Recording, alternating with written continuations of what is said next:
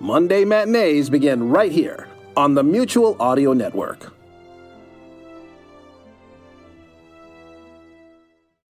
The following audio drama is rated PG for parental guidance recommended.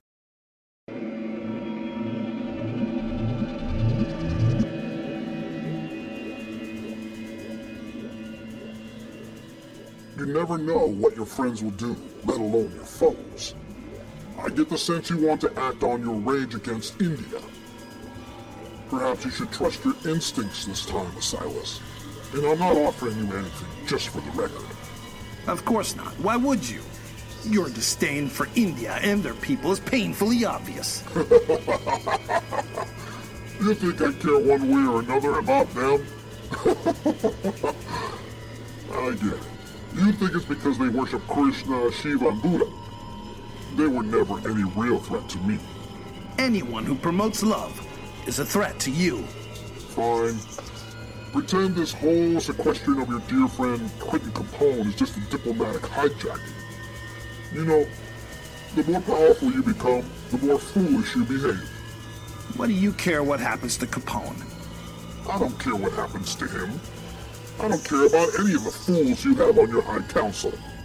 I don't care what happens to India either. And I especially don't care what happens to you, Asylus. Then why come to me? Why bother with these stupid head games of yours? You know I will never yield, and I will never take your advice on anything. I will never care what you say or do or anything. I come to you because you want me to. Whether you will admit it to yourself or not, I have been at your side every step of the way. You may pray and believe God is protecting you, but perhaps you are willfully blind to the reality. It is me that has been your protector. And now that the world is at your feet, now that you are at the edge of world domination, you pretend I have no hand whatsoever in your ascension here. You owe me, Asylus. I don't owe you anything, devil. I am at the edge of the world because you failed in keeping the balance here. You allowed those monsters to spoil the garden, ravage men, women, and children, defile humanity, and now the Creator has come to right this abomination you've allowed under your watch. That's why I'm here, indirectly because of you. You have fallen so far from grace, the fiery pits of your own hell isn't a woeful enough punishment for you. Be gone, devil, for soon you will face our master.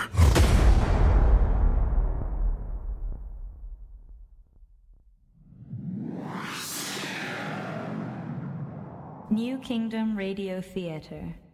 Hi, this is Amara from the Always Podcast. I want to make sure you know about another awesome show, the MacGyver SG1 Audio Series. His eyes darted over to Jack's weapon. Sam, start taking all the gunpowder out of these bullets. He stunned Jack by taking the gun from his hands and with one swift motion released the clip, discharging the bullets in the chamber before handing the empty gun back to the general. As he verified the bullets loaded, he could see the disappointed glare of his brother in the seat next to him. What? This again? I don't like guns, Jack. Yeah, me neither. I like getting shot a lot less. Subscribe and review today on Apple iTunes and like the Facebook page to keep up on all the latest episodes. I've been catching up on past episodes, and you don't want to miss it.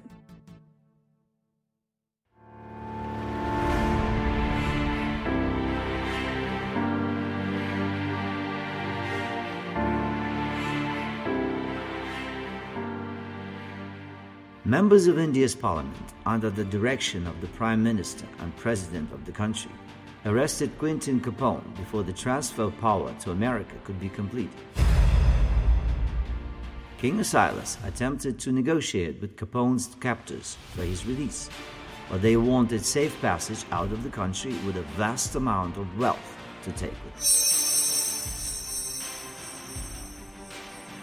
Asylus did not accept their demands and warned them if they did not hand over Lord Capone within 24 hours, he would send in a team of Night Spartans to track them down and kill them and their entire family. The president and Prime Minister thought Asylus was bluffing and let 24 hours lapse. At the 25th hour, Asylus streamed a live video to Capone's captors.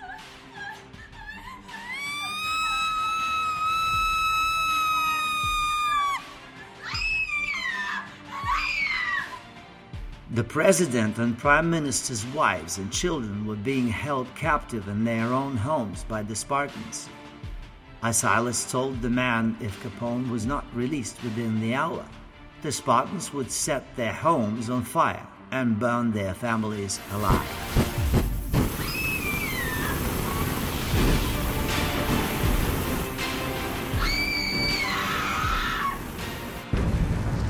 As the clock approached 59 minutes, Capone had still not been released. Asylus told the Spartans to wait 60 seconds before setting their houses ablaze. 20 seconds ticked, and still no word from Capone. 45 seconds, and nothing. Then, with just 5 seconds left, the phone rang. It was Lord Capone. The Spartans were told to stand down until Lord Capone was safely returned to the capital. Asylus ordered the Spartans to bring no further harm to the families. But when the Prime Minister and President returned to their residences to reunite with their families, the Spartans were waiting and assassinated them by using a katara across their bellies, stirring their intestines on the steps of their immaculate homes.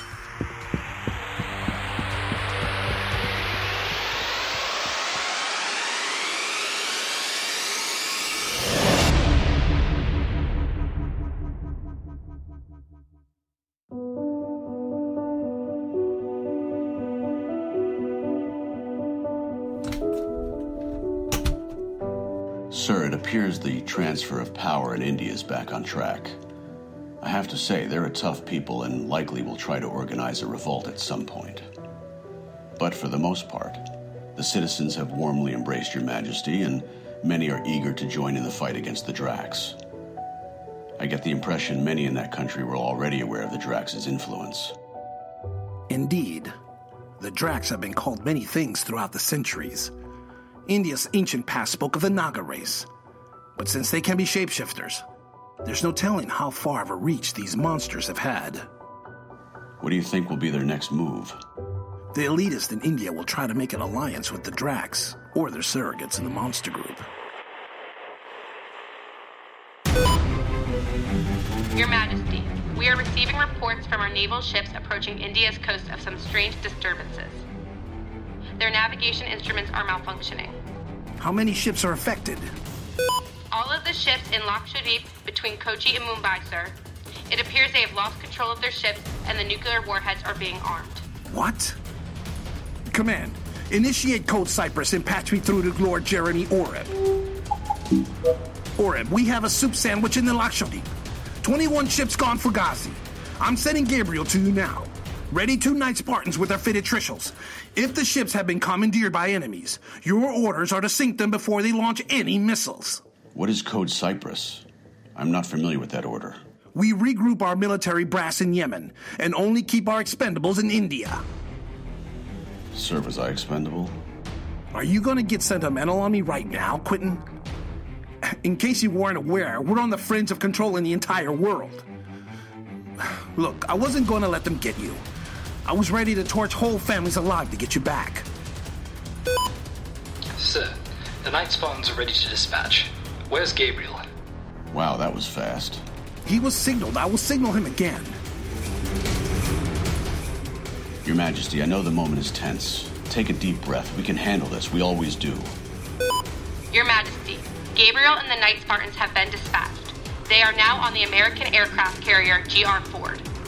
Well, that ship is a relic. Yeah, but she's a beauty. Command, can you patch me through to the Night Spartan on the GR Ford? Your Majesty, this is Spartan Lozen. The Trishul has been initiated here, but whatever is controlling the ship is bypassing the frequencies. I suppose the crew is affected, Spartan Lozen? Negative, my king. Lord Orab calibrated this Trishul to not lift the fog. Can you change the setting in order to lift the fog and see if that blocks whatever is controlling the ship? Yes, but you know the crew will be affected, sir. If you regain control of the ship, we'll deal with the crew later. Initiate it now. Sir, won't this create chaos? We may gain control of the ship, but if the crew is out of whack... We'll worry about that later, I said. Go, go, go.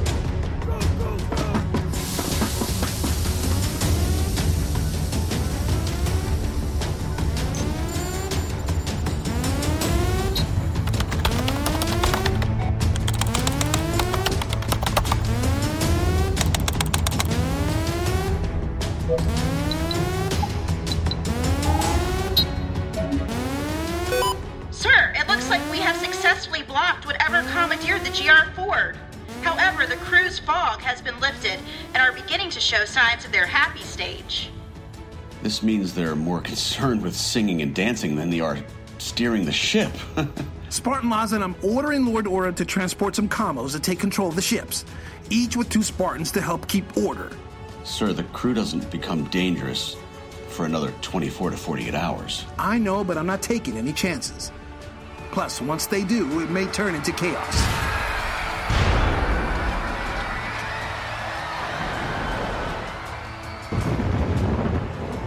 The commos will render all nukes dysfunctional, and all computerized weapons will only be accessible with a sequence of codes. So no hijackers will be able to use our own weapons against us.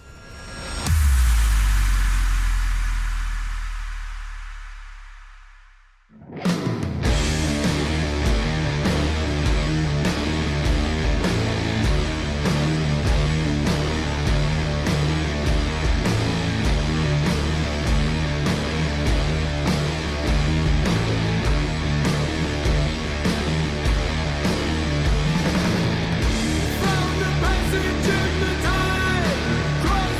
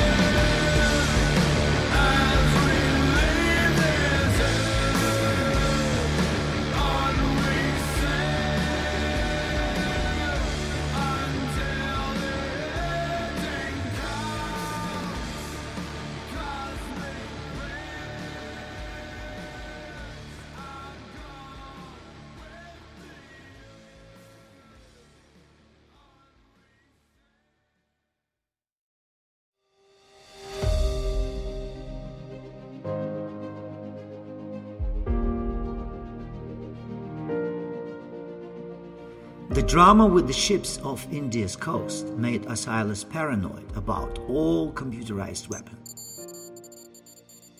Access to launch codes were restricted, unlike anything before.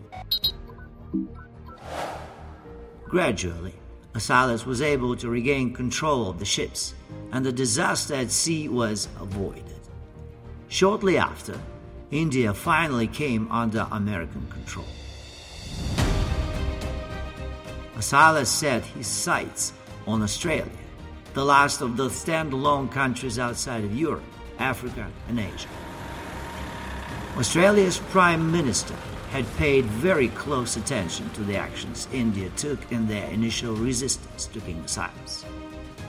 The Aussies clearly had a trick up their sleeves, and Asylus was very cautious in proceeding with the invasion. Go, go, go!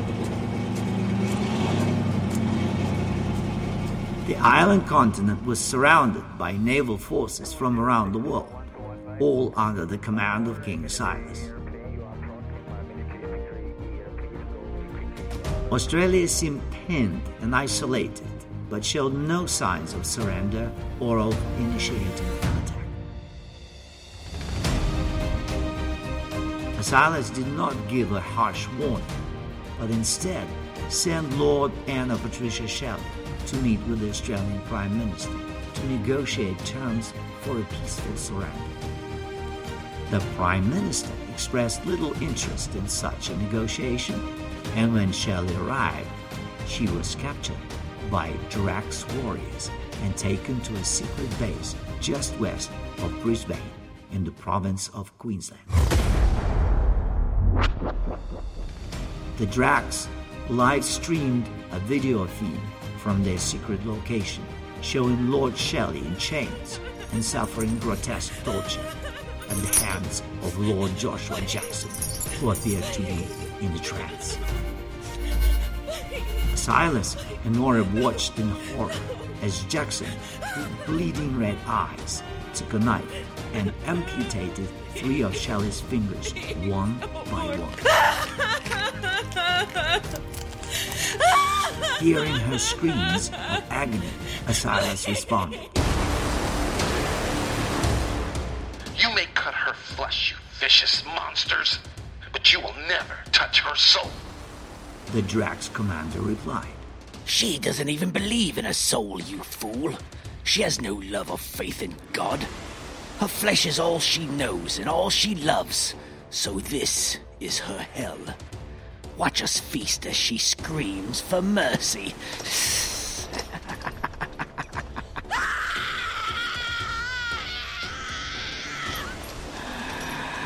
You still have 7 fingers left. No need to pout. I have to admit, your screams are delicious. I see why Asylus loves you so much. You're wasting your time torturing me. America is going to crush you. And Asylus is going to shred you alive. Aha, you see? He does love you. How long before he sends his pathetic Spartans to save you? For all you know, they're already here. You are feisty, Lord Shelley. You know, I'm getting hungry again. I think I'll have 3 more of your fingers. Let's video it and send it to your stupid king. If he's already here, maybe we can have a face-to-face meeting a little quicker than expected.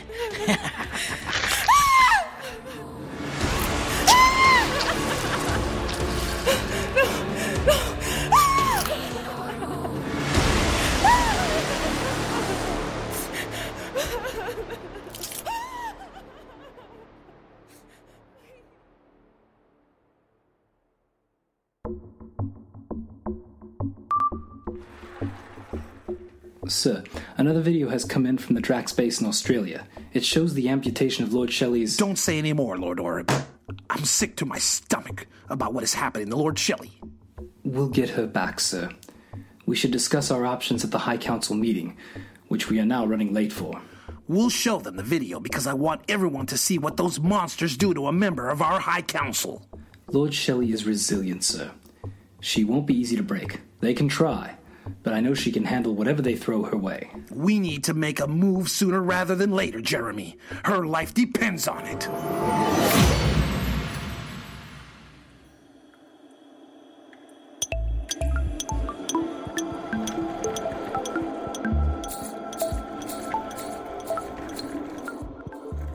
Sir, the Australian forces are no match for ours. We should just go in, guns blazing, and take them out. And if we can save Lord Shelley in the process, then we will. Lord Shelley is one of us. How would you feel if we decided not to save you if you were captured? If there's a chance to rescue Lord Shelley, then we should try. She helped us to get here to this point. We'll need her the rest of the way. I agree. Lord Shelley is immensely important in our campaign, but we shouldn't decide our actions based on emotions. Even she would advise against that. Well, from the financial standpoint, Australia's resources are vastly overrated.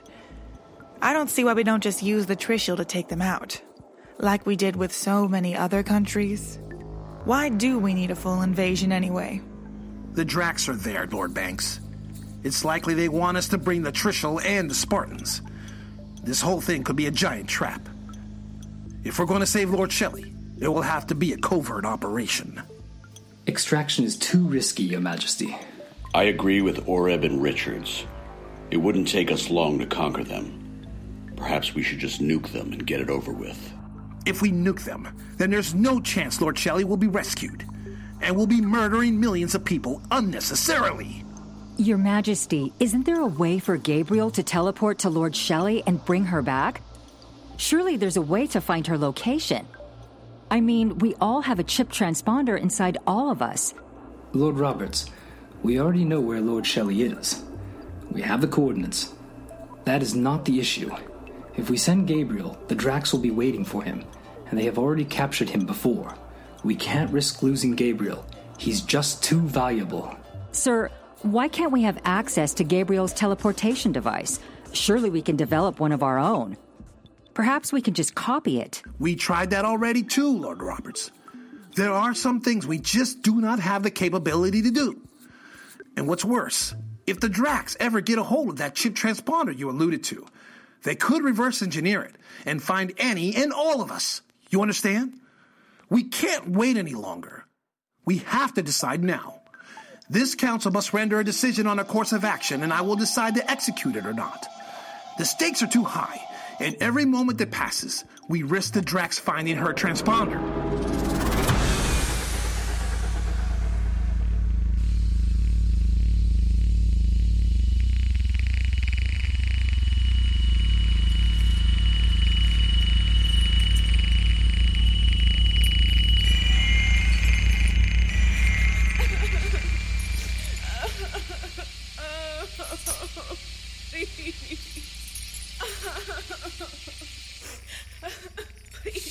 The rescue party isn't coming for you after all, Lord Shelley.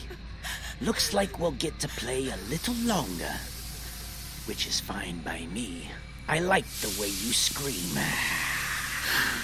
Ugh, your kind is an abomination. And yours isn't?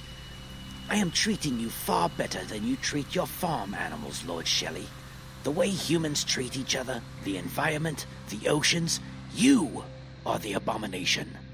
At least the world we come from was destroyed by natural forces. We didn't pollute ourselves to death like humans love to do. You live in filth. You behave like rats. You're judgmental of each other. You murder, steal, lie, cheat, and destroy each other without a conscience.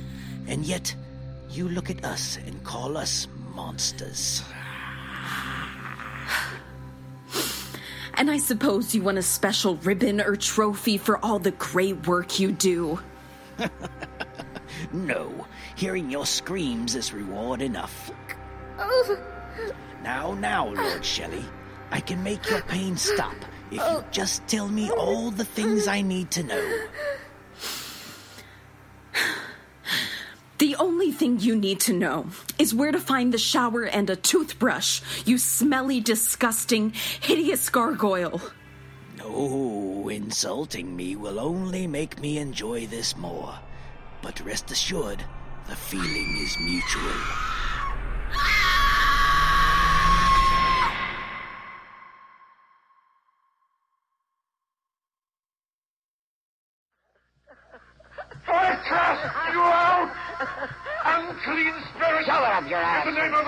Jesus Christ! It is he who commands you! He who flung you! Friends of heaven, to the depths of hell! Begone! From this creature of God! Begone! In the name of the Father, and of the Son, and of the Holy Spirit! You've been listening to The Rise of King Asylus, Episode 25, Captured, starring J.V. Torres as King Asylus and Beals, Stephen Fisher as Lord Jeremy Oren, Shane Maester as Lord Anna Patricia Shelley, Madeline Gosherin as Lord Vanessa Banks, John Dobie as Lord Quentin Capone, Austin Beach as Russell, Victor Mapp as Lord Andrew Richards, Elena Middleton as Lord Mary Ruth, Dana Condisco as Spartan Lozen, Angeli Fitch as Lord Tracy Roberts, Megan White as Command Operator, and narrated by Sergei Breshnikov. This episode features the song On We Sail by Forming the Void. Download the music of Forming the Void on Bandcamp.com and iTunes today. Other contributions by Raphael Crux, Kevin McLeod, Lee Rosevier, SBJ, Bover, Free to Use Sound, freesound.org, and Audio Jungle. For more information about the cast, the music, or this production, please visit us at www.theriseofkingasylus.com. And now, a word from our podcast friends. 5, 4, 3, 2, 1. 727 is a conspiracy comedy podcast. We look into the craziest conspiracies and theories and all the fake news to try to make you laugh. Every episode, we look into 2 worldwide conspiracies from a comical perspective, as well as the episodes where we make up our own conspiracies from a comical perspective. Tune in on your favorite podcast player today. And when I say favorite podcast player, I mean all of them. Castbox, Stitcher, Spotify, Apple, and I guess iTunes, if you want to call it, right? iTunes, it's still iTunes. Thanks for listening, and now back to your regular scheduled programming. This has been a production of the New Kingdom Radio Theater in Baltimore, Maryland. Copyright 2019. And stay tuned for episode 26.